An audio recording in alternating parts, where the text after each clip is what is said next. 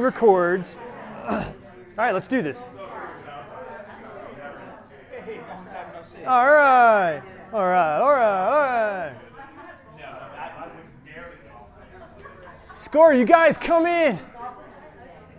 Grab a drink, grab some dessert, come find a chair. Okay, do you have a date?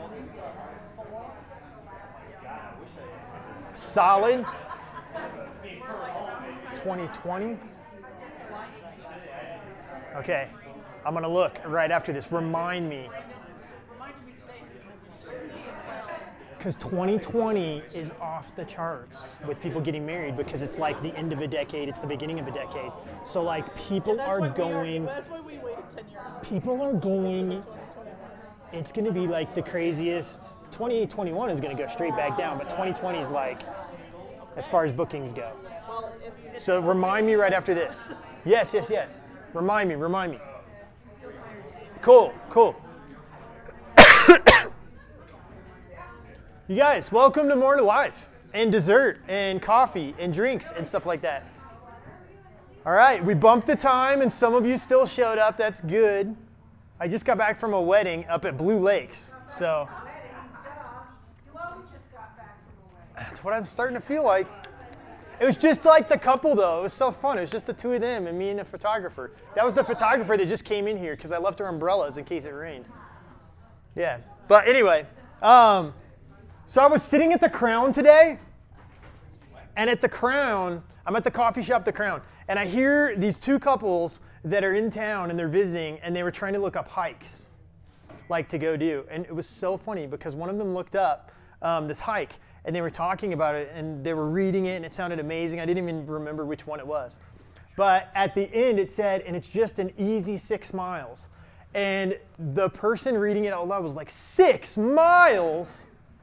There's nothing easy about that.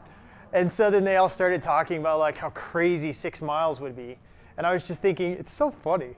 Like listening to different people and the ranges and the perspectives that everybody has. It's cracked me up, cracked me up. But um, I wanted to tell you too about one other thing. I had my first genuine, real experience with a chiropractor. And I know there's naysayers and there's people who like totally love it. We probably live in a community that probably loves it more than like knocks it. But I grew up thinking chiropractors were wonky and like crazy people, and they probably do more damage than help. And once you start seeing them, then you have to see them for the rest of your life. But my neck was hurting so bad and my neck was so wonky itself. I thought, who better than a wonky person to like check this out and give me some kind of adjustment or something? Who knows? So, anyway, go into the chiropractor and like apparently, like, I'm, I'm off, but it's not that bad, right? You know, like, and we're talking like all the way down to my hips, like everything. So, like, we started my hips and the, the big bone down here. And I went to see a guy who's got a table that like drops with you. I don't know if you guys have ever done this. So like they like say like, hey, I'm gonna push on you, but like then they crank the table up. It goes like this, and then they push on you and it drops at the same time. So it's kind of crazy. Now, he's like working on me, working on me, working on me. Now the real reason I went in was because my neck, guys, was hurting so bad. My neck was getting to like daily, like I mean, I'm turning like this instead of my neck. I can't really drive long distances. Like you could feel stuff up here. It was just jacked up. I mean, I was getting monthly massages to kind of help calm things down, but I was like, finally, chiropractor. So anyway, he's like, by the time he gets all this, he's like, oh yeah, this is looking good. Everything, it's feeling awesome. Oh, whoa, whoa. And then he's like, your neck, though, like, he's like, yeah, I mean, there's some stuff that's out up here. He's like, so, I'm only gonna do this if you feel comfortable. And he's like, so, and then he showed me, he was like, I'm gonna show you how far I'm gonna stretch your neck. You know, and he was like, I'm gonna stretch your neck about like this. Are you, do you feel comfortable with that? And I don't know. You're on the table, right? So I, I just said out of my mouth, I'm like, yeah, I'm comfortable with that. He's like, okay. He said okay, and about in the span of two seconds, from me saying okay, he went like this, and my neck cracked like eight to ten times. And it was crazy cracked. And it was right where a lot of the pain was. It was nuts. And then he goes, Are you okay? And I'm like, I don't know. like, to be honest. Like, and then I start laughing and I'm like, because I'm like, every action movie I've ever watched in my life is like popping into my mind right now. It's like envisioning The Rock sneaking up behind someone, grabbing their neck, and throwing it like this, and they just drop down dead. You know, like, I'm like, that's what I kind of feel like just happened to me. So he's asking me if I'm okay. I'm like, I guess I'll know when I get up, like, and walk around, like, if I can. And we're kind of laughing, you know? And then, um, and then he was like, well, we're not done, because over here on this side, he's like, and I'm going to stretch you out. I'm like, is that okay? I'm like, sure. And he's like, whack. And I was like, oh my gosh. Okay, so it, I feel so much better. Unfreaking believable. Unbelievable. Huge, huge, absolute difference. But I was just thinking about that, and this is kind of my intro to more to life. Like, very indicative of the human experience that we don't change or try anything until we're desperate. Like, so true. It's like push me up against the wall, back me into the corner, and then I might change my lifestyle. I might do something different. I might reach out or try something exp- experimental. You know, like I might look out for that. So, with that said, I hope more to life always, like whether it's an email, meeting with me for lunch or breakfast, or coming here on these nights, I hope you always feel like the encouragement, the inspiration, the support to just take action early, right?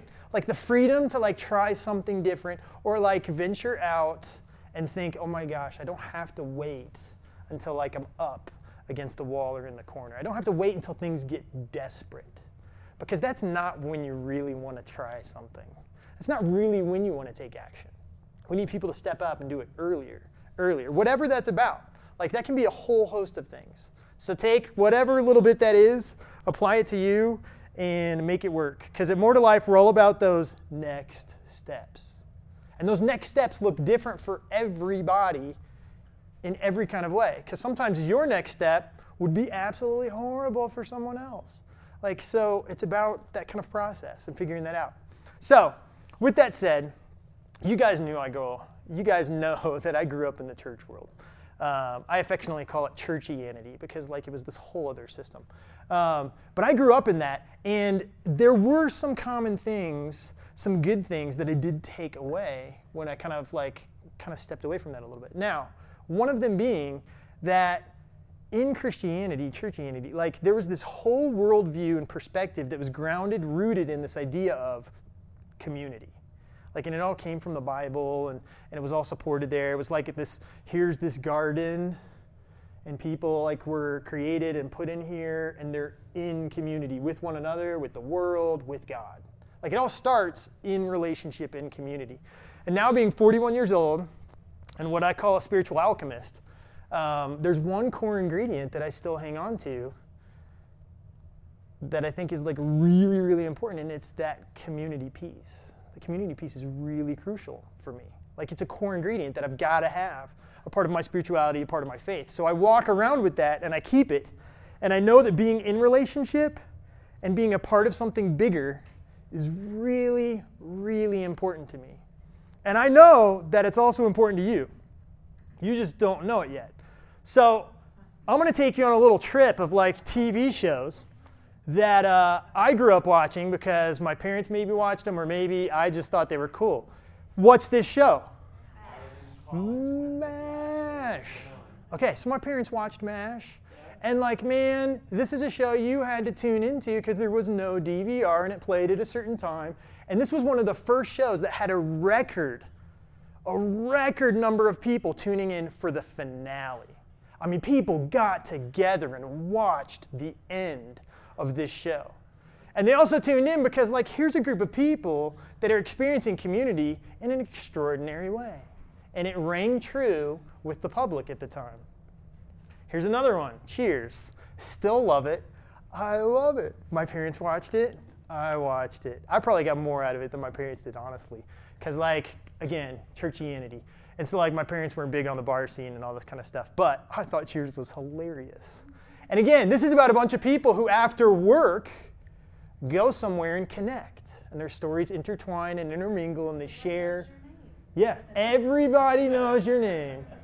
Sometimes you want to go where everybody knows your name. That's right. Anybody know this show? Bob Newhart. Who said that? Boom. Yes. Okay. Bob Newhart loved the man. Loved it. Daryl, Daryl, and Daryl are sitting in the front. If you have never seen the Bob Newhart show, try and find just one episode that you can find somewhere and just watch it and think of me the whole time. Because Bob Newhart made me laugh. I loved this guy. So awkward and so funny, like at the same time. This poor dude running this like bed and breakfast almost in kind of, right, that they lived at.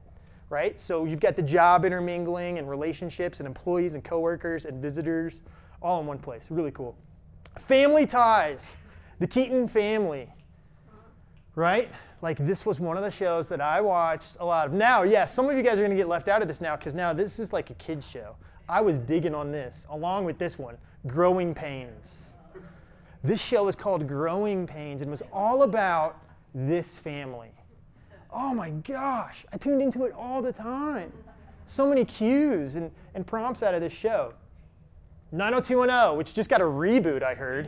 Um, I am not watching the reboot, but this show, like totally, the idea of community out there. This one.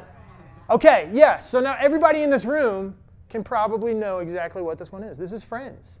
This one's still going on. I remember the finale of this when I was in college, and I got a bunch of people, and we like hooked up a TV and brought it outdoors and tried to bring out couches and stuff. It was hilarious. And we tried to watch it all together because this show was influential. And this is about like a bunch of friends who are living in a city and they're connecting because their parents all live other places and how hard is it to get jobs and how hard is it to go through relationships and all that kind of stuff. Then you fast forward to this one.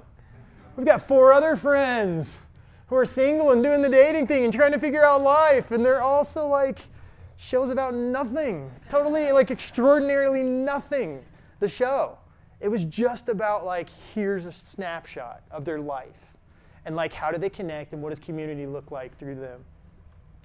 A little bit more recent, the OC. We watched a lot of the OC when we worked with Summit County youth students because it was a very, very popular show at the time. Um, what was that? Yeah, I mean Adam Brody. He, Adam Brody here in the end. He's a very, very funny character in the whole thing. But the OC, I was going to throw out this one too because this one is still alive and furiously alive.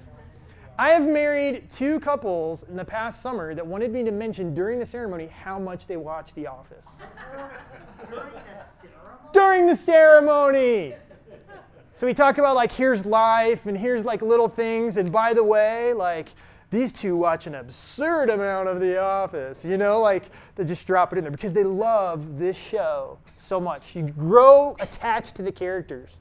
I don't know if you've ever had one of those conversations where you're listening in on someone else, you're eavesdropping, and they're talking about someone, and they're even like getting emotional about it, and then you figure out they're talking about characters, like in The Office, and you're like, oh my God, I thought that was like for real.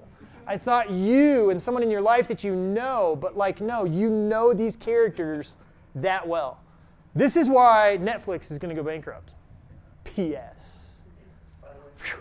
What? All of them have certain things that people say, but Seinfeld, Oh, everybody says, oh, the, the Bistro Man. no soup for you.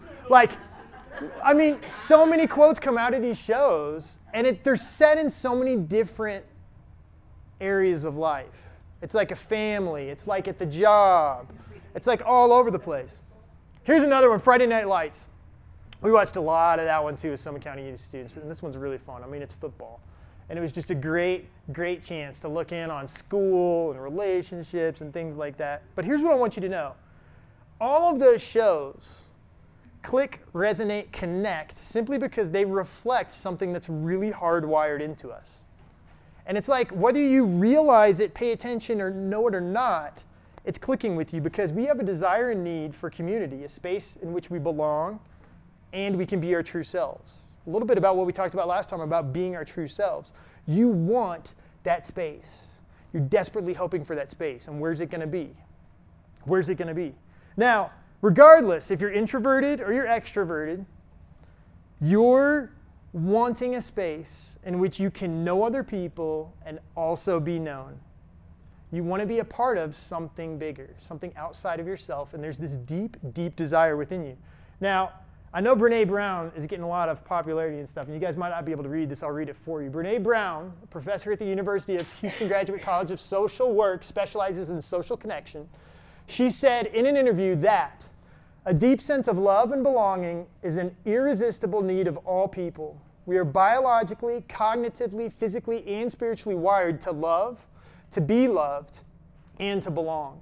And when those needs are not met, we don't function as we were meant to. We may think we want money, power, fame, beauty, eternal youth, or a new car, but at the root of most of these desires is a need to belong, to be accepted, to connect with others, and to be loved. It's pretty interesting stuff. Now, a basic need, this is what I want to convince you of tonight a little bit. A basic need, like food and shelter, is the basic need to belong to a group and form relationships. If you're thinking like food and shelter, water, and all this kind of stuff, and we quickly say, I mean, my boys will bring it up. If we're out somewhere on a hike and it's hot, one of them will say something stupid like, You know how long you can live without water? You know what I mean? So, like, you know, like, your thrival, your survival hinges also on social interaction, like human interaction. Like, we don't realize it, but we're paying a price all the time when we don't have it or when it doesn't hit some of those things that she mentioned in that definition. When it's not like caring for you, when you don't feel belonging, when you don't feel acceptance, when you don't have those in place, it's like you're not getting water, like you're not getting food, like you don't have shelter.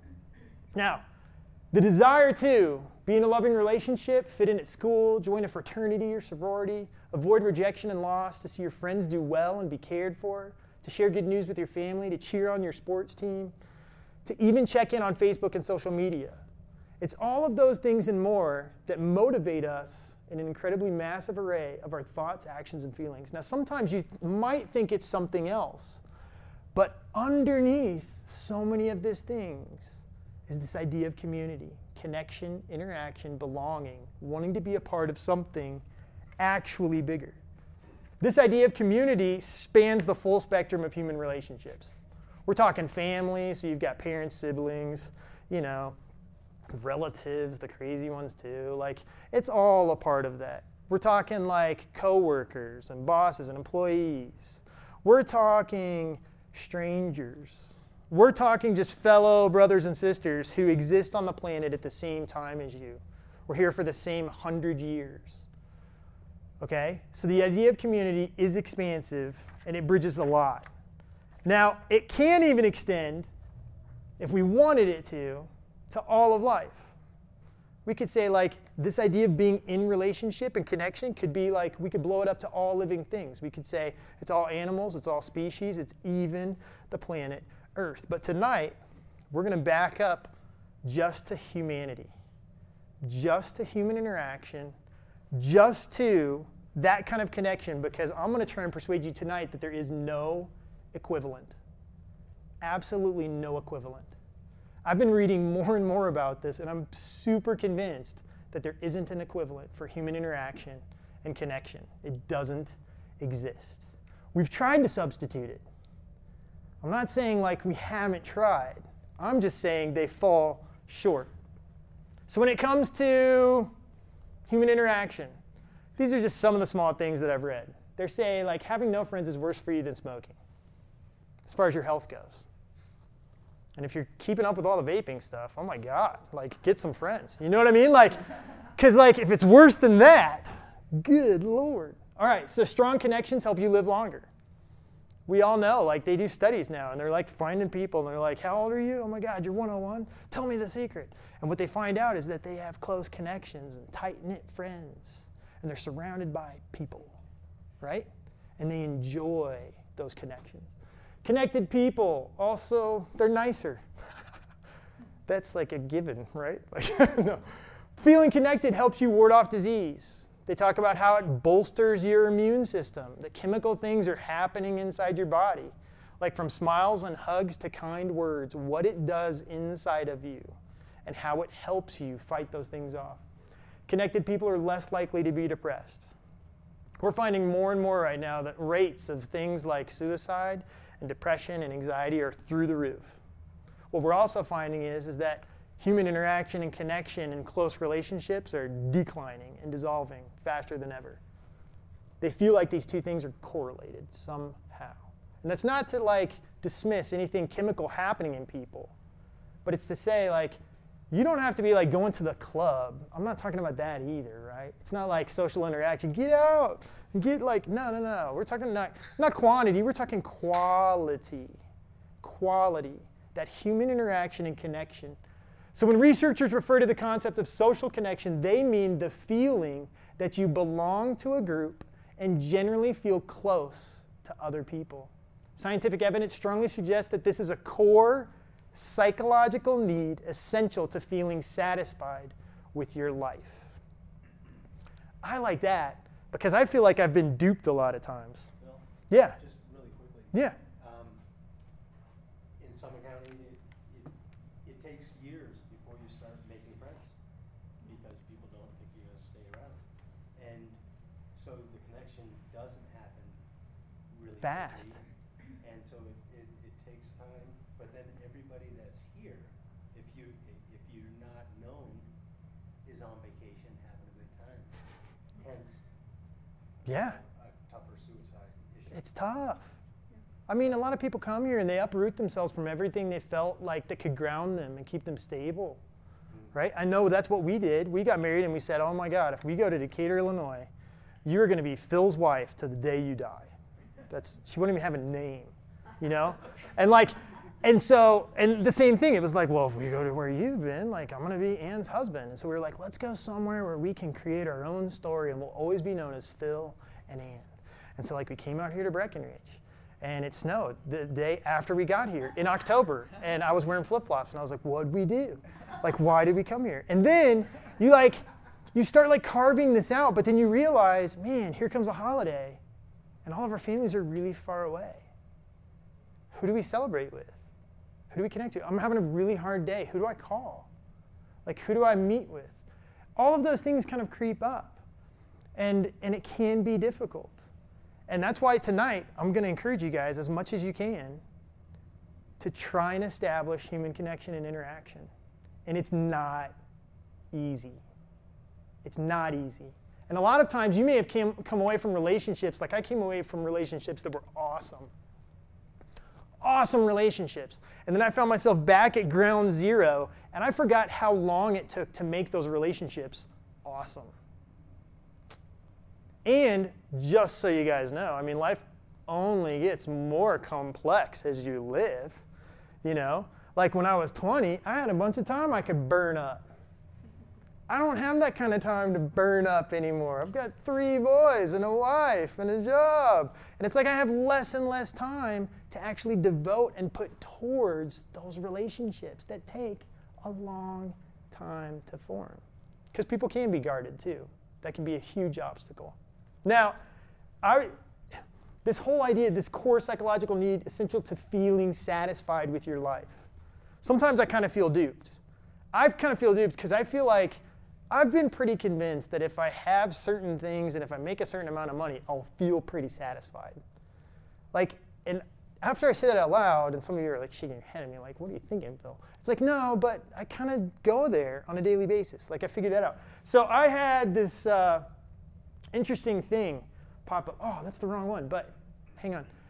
I'm going to show you a chart, and what they tried to do was quantify human interaction in dollars for those of us who are duped, like I am. And you kind of feel like, well, what is it really? How, how's it really valuable? Like, what is this? And so they had some economists literally try to put numbers on what the human inter- interaction does for you. This, let's just read it since it's up, right?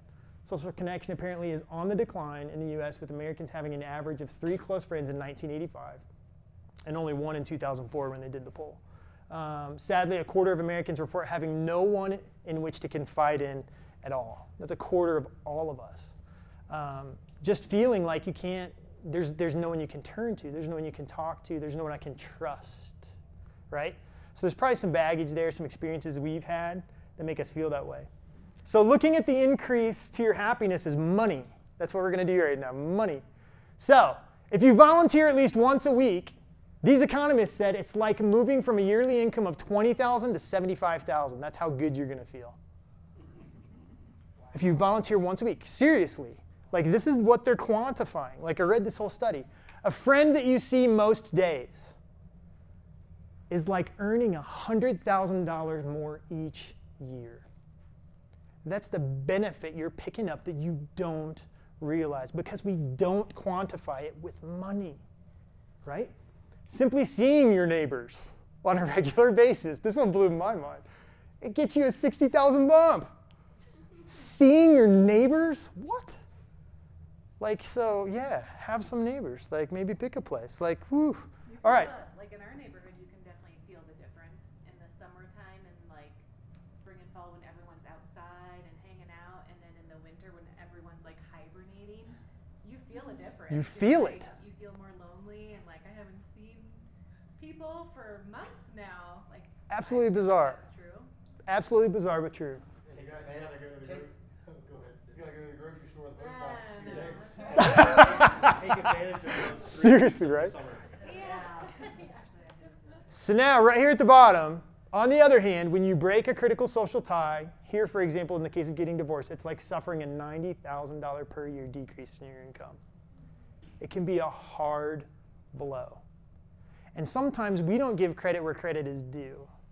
So I do want to take at least a moment here tonight to acknowledge that when you suffer like a critical tie, and people are like, I don't know, like, I mean, it was just a friend, like, you just moved away from some people, or maybe that person hurt your feelings, or maybe, I don't know what it is. That's a big blow. I'm going to talk about it here in a minute, but like, they're doing studies now because they can read brain activity. And like, if Chapo went and broke his leg, we'd be like, oh my God, get attention, dude. Like, your bone's sticking out. Like, you need to get that fixed, and you need to do some rehabilitation. Like, let's get him back and walking around. They're doing brain activity that, that like, tracks and scores like a sheet, and it'll tell you exactly what's happening.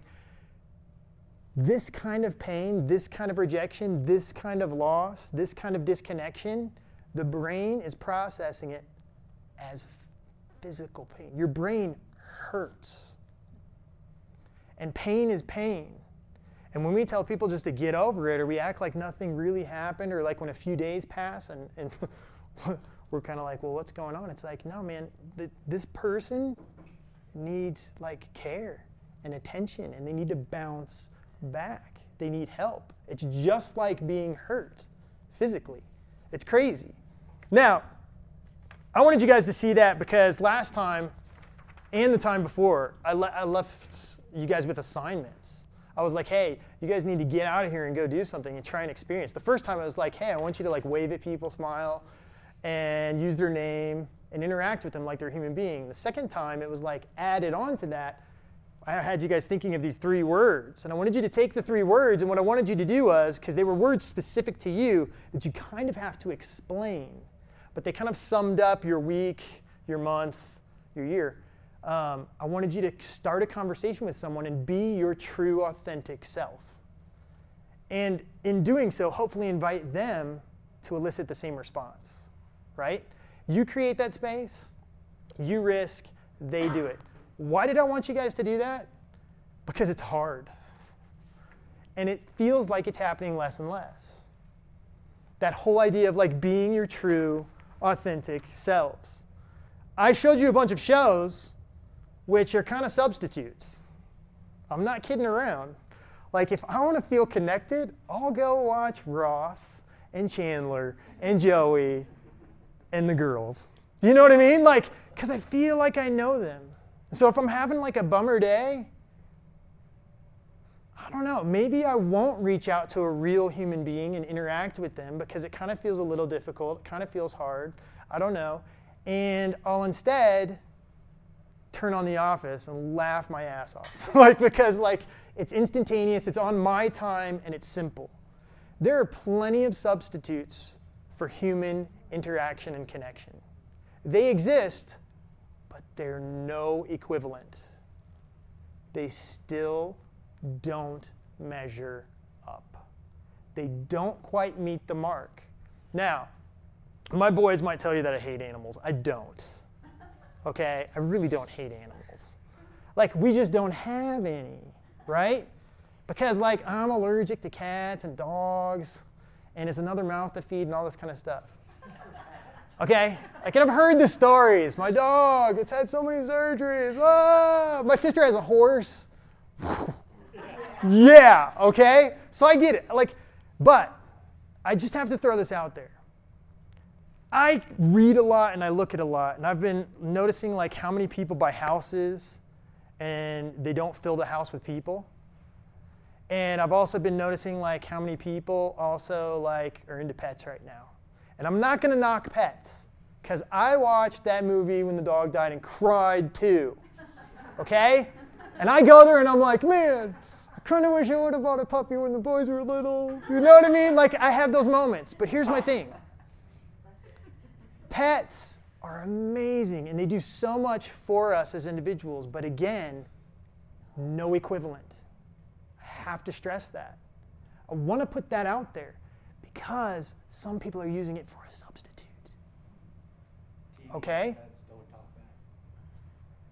The TV shows are on your terms, always. Turn them on, turn them off, turn them on, turn them off, whenever I want, whenever I want. Pets, kind of the same thing. I know when I come home, they're gonna love me. You know what I mean? Like, I know that it's still on my terms to a large degree. It's like what you said, it's no equivalent. It's not an equivalent. And I'm not knocking pets. Please don't hear me say this because like I know that pets are amazing and they do crazy things for people. I had this whole talk with this producer who's like matching up veterans with a puppy. And like he's creating this whole camp like in California where it's doing extraordinary things for veterans. Like animals are amazing, but we're talking about human connection and interaction tonight and you're hard wired for it. You can't keep substituting things for that because it will impact you. And there are several benefits, and I feel like crazy for trying to stress the benefits, you know what I mean? And like pump you guys up and be like, it's gonna help you not get sick. I mean, you might still get strep throat, but I don't know. Like, I mean, like, but there's so much there in community. Yeah, seriously. You're hanging out with the wrong people. Yeah, right, right, right. Oh my gosh. I told you guys a story last time about me sitting at Starbucks putting on headphones and not paying attention and just kind of being in my little world. And I even suggested that, like, the shows, taking my pet for a walk, like, we have so many options and alternatives and substitutes. I can slip on my headphones when I go to the grocery store. I can avoid that which there is no equivalent. I can avoid it, and I can do so very well. Like, it's so easy to do. And it happens all the time. And I feel like it's just kind of a, a, protective mechanism. I feel like we've had some bad experiences. I feel like we've like encountered some stuff that really, really hurt. We've seen that pain side of things. We've felt it. We might not have bounced back appropriately, and it's for real. And so we start protecting ourselves. And what we do is we end up settling for less. We end up settling for less. It's just kind of what we do. Oh, oh, that was the last one. Sorry, guys. I'm going to bring that back up. Boom, boom. No equivalent. We settle for less. We sacrifice that which there is no equivalent, believing honestly that we're going to be okay. Like, it's okay if we just substitute this one out. It's not that big of a deal. And so we keep going on. Now, there's this guy, Matthew Lieberman. He wrote this book. I think it's called Social, believe it or not. Um, and I'm going to read just a little bit of what he's got for you guys because he says some interesting things. He says social connections are as important to our survival and flourishing as the need for food, safety, and shelter. But over the last 50 years, while society has been growing more and more prosperous, our individualistic and social connections have been dissolving and declining. We volunteer less, we entertain guests at our home less, we're getting married less. I don't see that one happening. um, we're having fewer children, and we have fewer and fewer close friends with whom we share the intimate details of our lives. We are increasingly denying our social nature, and we're paying a price for it. Over the same period of time, that social isolation has increased, our levels of happiness have gone down, while rates of suicide and depression have multiplied. Across the board, people are increasingly sacrificing their personal relationships for the pursuit of wealth. The American Freshman Survey has been tracking the values of college students since the mid 60s. The survey is a good barometer of social and cultural change, and it shows how far we've come in prioritizing material values over social ones. In 1965, college freshmen said that starting a family and helping others were more important life goals than being very well off financially. By the 80s, it was reversed. Helping others and starting a family were less important to college freshmen than making a lot of money. In 2012, freshmen prioritizing being very well off financially peaked at 81%, the highest that number's ever been in the survey's history. And he says here, he said, the more individuals endorse materialism as a positive life value, the less happy they are with their lives. So he wrote this book. It's called Social, and it's, it's all about like human connection and stuff. And it's a pretty cool book. You should check it out. But I want you guys to get cheesy just for a second with me. Because I always say the best things in life aren't advertised, they're never plugged, and they're probably cheesy, but they're probably true at the same time, right? So we're going to get a little cheesy just for a second because it's that whole idea when someone's on their deathbed, they never turn and say, What?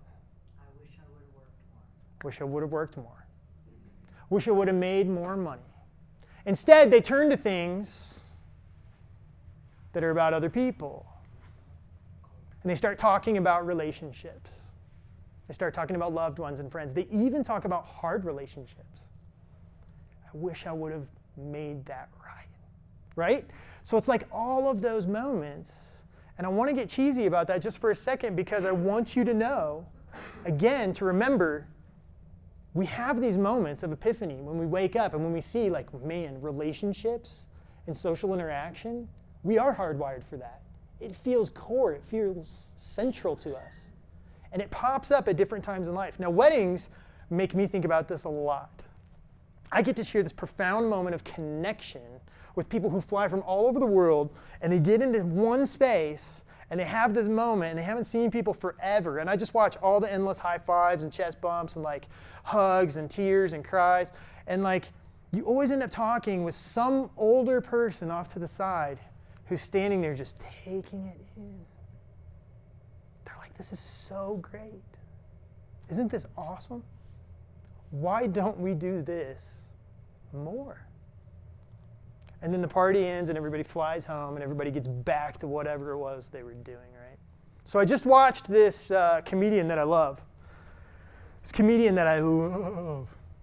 And uh, he's funny. I'm not to say his name because you guys are to watch him and you're to be like, dude, he's pretty crass. And, uh, but he's a funny guy. And he did this experiment that I'm to have you do in just one moment after I tell you one more story. And I don't want to like hide the fact that, yeah, I'm probably manipulating your emotions right now, okay? Like, this is probably happening on a wide scale. But at least I'm being honest to God about it, okay? I just did a rushed wedding last week. Rushed wedding, what is that, you say? Well, the father had been diagnosed, right? And so we bumped this wedding up and we made it happen for this couple. And it happened on Sunday, this past Sunday. And so we're up and we're doing this wedding, and the clouds are rolling in. And I'm telling you what, this bride, she doesn't care at all. It was the coolest thing to watch her like demeanor and presence through this whole wedding. It was unbelievable.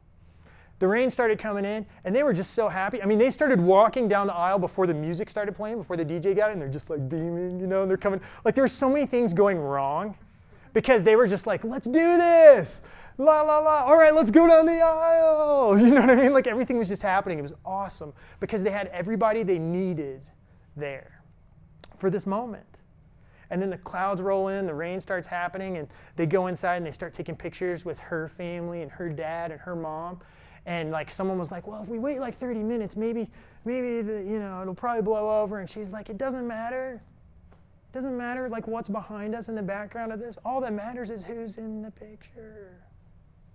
And so they got their pictures and they made this rushed wedding happen. Now, this comedian that I loved, um, he had this moment in his set where he did something that I found extraordinary. And I wanted to try it here. And I mean, like, I'm, I'm obviously at times I'm holding back and my voice cracks and I cry all the time. So you guys know that. So if you shed a couple of tears, that's okay. It's all right. But we are so disconnected sometimes from the people that we truly enjoy and love in life. And that can be anything from like we work too, way too much, um, to distance, to disagreements about political leaders, um, to who knows what. But again, we're talking about that huge array of humanity, right? So there's people in your life that you know and love and enjoy, and those are friends and their family and their coworkers. Maybe you had a great experience with a stranger. I don't know. But here's the thing I just want you to close your eyes for a minute. And I want you to think about the last time you had a deep, true, honest interaction with whoever that person is. Whoever it is for you, whatever it looks like, think back to that last true, deep connection. And then I want you to think about how many times that deep, true connection happens for you in a year.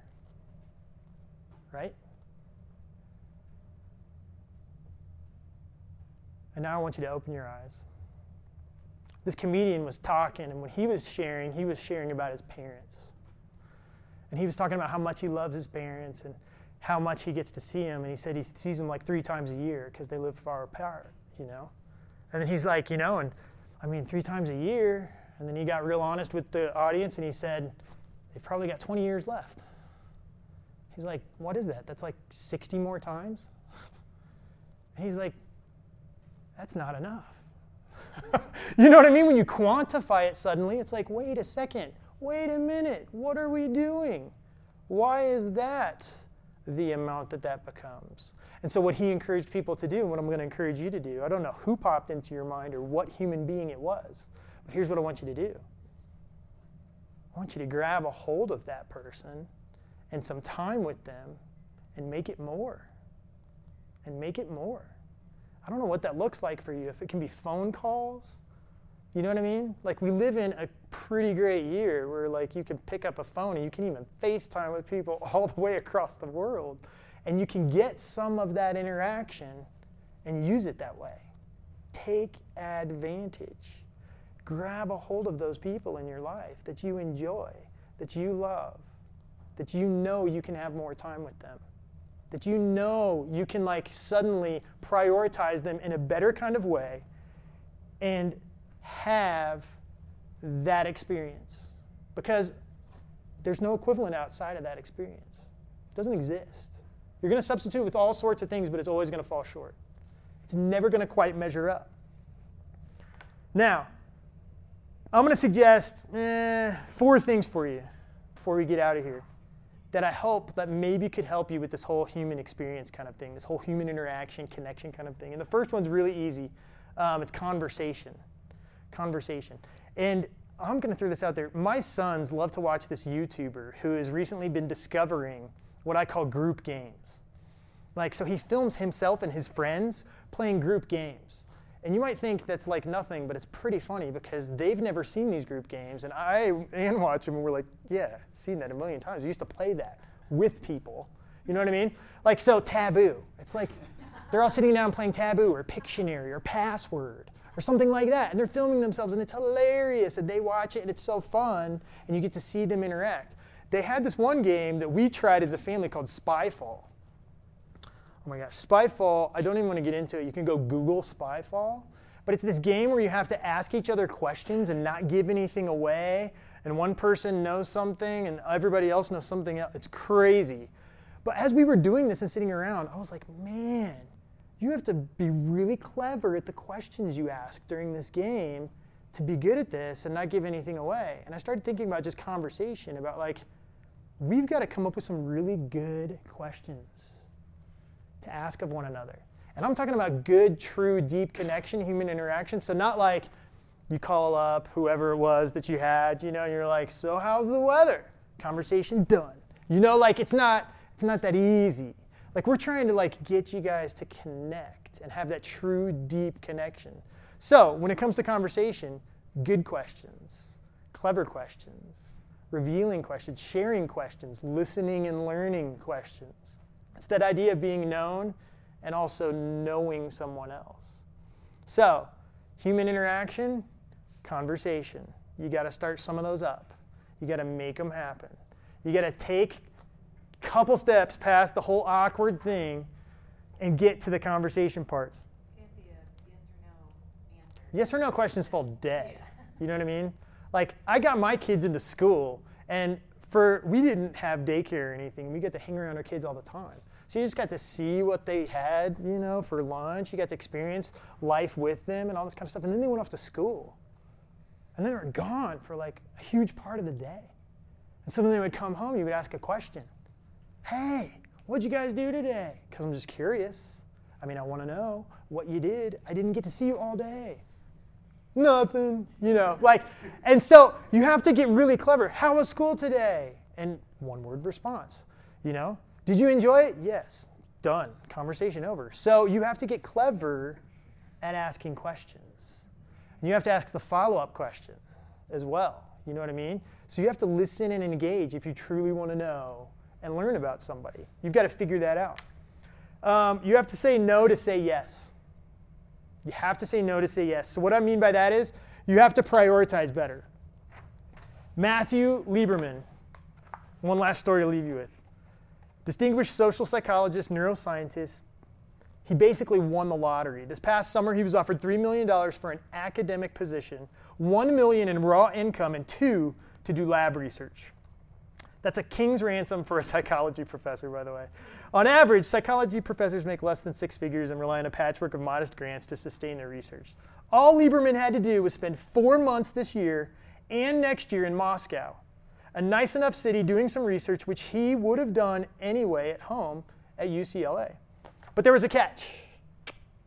He would have to be away from his wife Naomi and seven year old son Ian for those eight months. They couldn't join him in Moscow.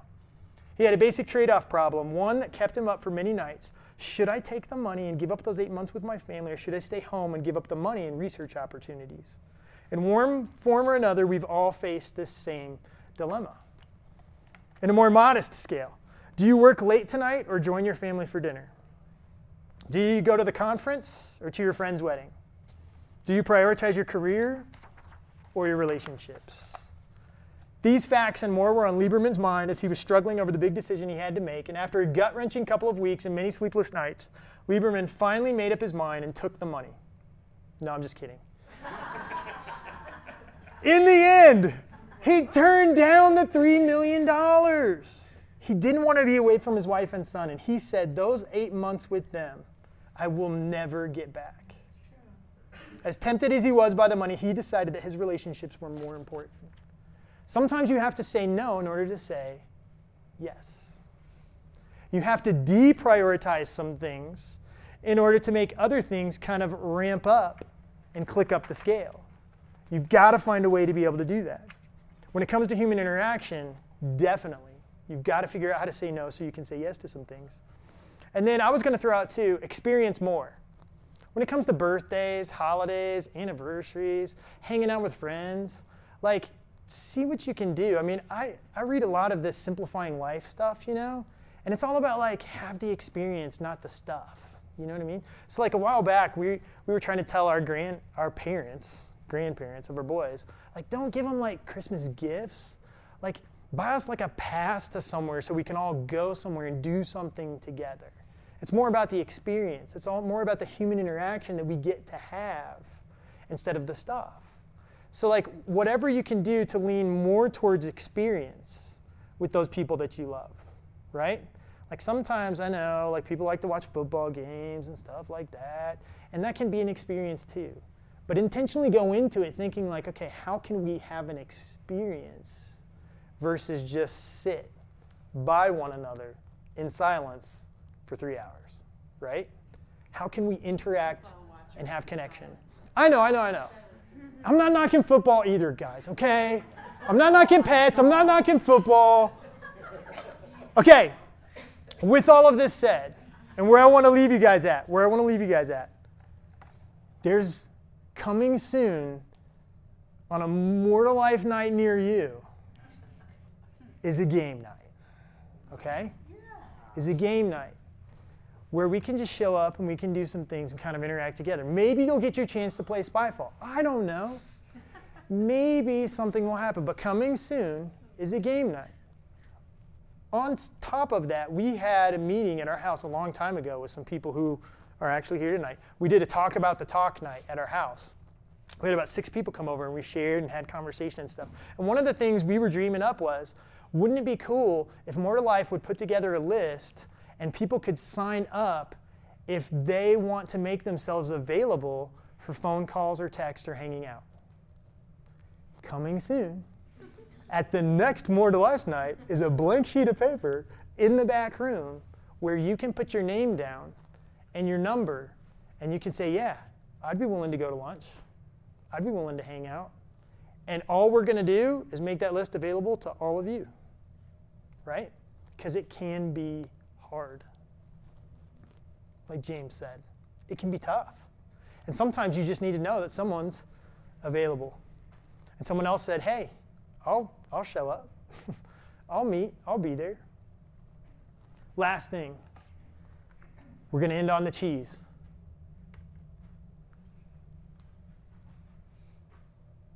You never have any moment ever again. Right? So, this is our moment. And tomorrow, you're going to have lots of moments with other people, other human beings, other human beings who are hardwired for human connection and interaction. And we get to choose, we get to decide, we get to author our stories and lives in a way that says, I value you and I'm going to connect with you. Anne's got this thing up at work behind her. Yeah. They did this thing like at the Breck L school, and she puts up this bubble, and it says something about like, what's it say, babe? Tell us. Uh, it says like, I, w- I want students, staff, and visitors to feel seen, heard, and valued.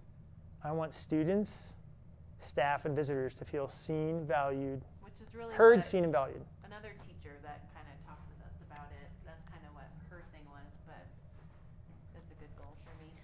So the goal for Anne is she sits behind this desk and this computer, and she has plenty to do all day long. But she gets interrupted a lot by like me and other people and kids that say like, I hurt, you know? And like, well, where? Like over here.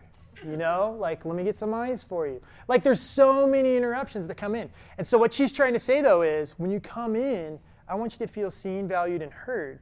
And she's just saying, like, when there's a human being in front of me, I'm going to choose to connect with them and not this screen or this list or this other stuff. You know what I mean? Like, if a phone call comes, I'll silence that. Like, I'm going to put you, human being, first, and I'm going to connect and interact with you. We're talking about, like, on the small scale of that, all the way to chase down the true, pure source of human connection and interaction for you. Whoever came to mind, or if it was multiple people, stop settling for anything less or any kind of substitute because it's not an equivalent. Go after the real thing. Chase after it, be intentional, and try to make that happen for you. There's plenty of upsides. The biggest one being you're hardwired for it. And in the end, it makes you feel like life is fulfilling. That's what you'll find out. It wasn't about working more, making more, blah, blah, blah. It was like, man, I hung out with those people. I said my piece. I had those experiences. I made amends. I did, you know what I mean? Like all of the in between, the easy and the hard stuff. What about if the people you want to connect with resist? All right, you and me need to talk. And then, um, but you just reminded me of something very important, and I know it's, yep, it's right there. We got two minutes. You just reminded me of something very important, but I do want to talk with you about that. Um, toxic people, toxic people um, aren't any good either. I mean, because I'm, I'm just telling you, like, I mean, if you've got someone in your life, like in a relationship or something like that, um, all of the negative things, like when I say there's no equivalent to human interaction, let's just say and be honest that there's two sides to that equation, right? So over here, it's awesome and it's kind words and it's smiles and it's hugs and it's true connection and it's authenticity and transparency and it's learning and growing. It's compromise, it's working through things. And then over here, it's like brutal. There's no equivalent for that kind of loss, that kind of heartbreak, that kind of rejection, um, those kind of hateful words, um, that kind of treatment, that kind of fill in the blank, right? And so, like, you're dealing with, I understand why some of us do prefer substitutes because it can get really messy really quick sometimes. And there's lessons to be learned in all of that. But as far as toxic and it being that way all the time and that draining and that belittling and that hurtful, it's like, man, at some point you have to cut yourself free somehow. You Um, can't change those people. I But it's not even toxic, if some people just, you know, you try to. They resist. In a deeper way, and they're just, yeah, yeah, uh, yeah. no, I can't go there. Okay, I'll throw this out there. Say that, but they're. Yeah, yeah, yeah. really force it, though. I was going to say, yeah, you can't force it. You can offer. There's this whole side of being known, and I can only know someone as much as they'll let me know them. Um, so if they're family, like sometimes I have to settle for knowing them less, if that's as much as they'll let me know them. And that can come down to trust. Maybe something happened to them and, and their, their trust is just broken. and it might take just a lot of time. But I had like I had like several friendships in college that went really deep. And I came out of that being like, man, I can't wait to connect to like people in Breckenridge. This is gonna be awesome. And then I quickly found out like that some people had never experienced a friendship that deep and they didn't want to go there. And like they would be like, "Man, Phil's my best friend," and I'm like, "Dude, I don't know anything about you." Like, because that's as deep as they had gone before, right? And so like I found myself wanting more, but I couldn't pull it out of that person, and I couldn't have it with that person. So sometimes you do have to settle for that's as much as they're going to let me know them now, and I have to work with that. I've got to work with that because you also don't want it to just turn into this like, "Why won't you go deeper?" And then it just gets a little intense, right? anyway, I hope you guys go out there and experience some human interaction and connection. I want it for you. I hope you get it. I want it for me, like all of us. And maybe if you find yourself playing the substitute card here in the next week, pause, take a moment, and challenge yourself to figure something else out and try and remedy that in some kind of way. Personally, I always pick up the phone when I find myself doing that and I call somebody and I try and connect. I just try and have that moment. That's the easiest for me to do that fast, right? Anyway, thank you guys for being here tonight. Awesome time. Game night coming soon. List coming next time when we meet. The twenty-fourth, Um, yes. Every, it's like every two weeks. And next time, what we're talking about, just so you know, we're talking about the word. What is it, Chapo? You know the word. Uh, leisure. Leisure. We're talking about the word leisure next time. The word leisure. And it will be at 6, yes. It will be at 6. 6 and on Tuesday. on Tuesdays. And we're talking about the word leisure.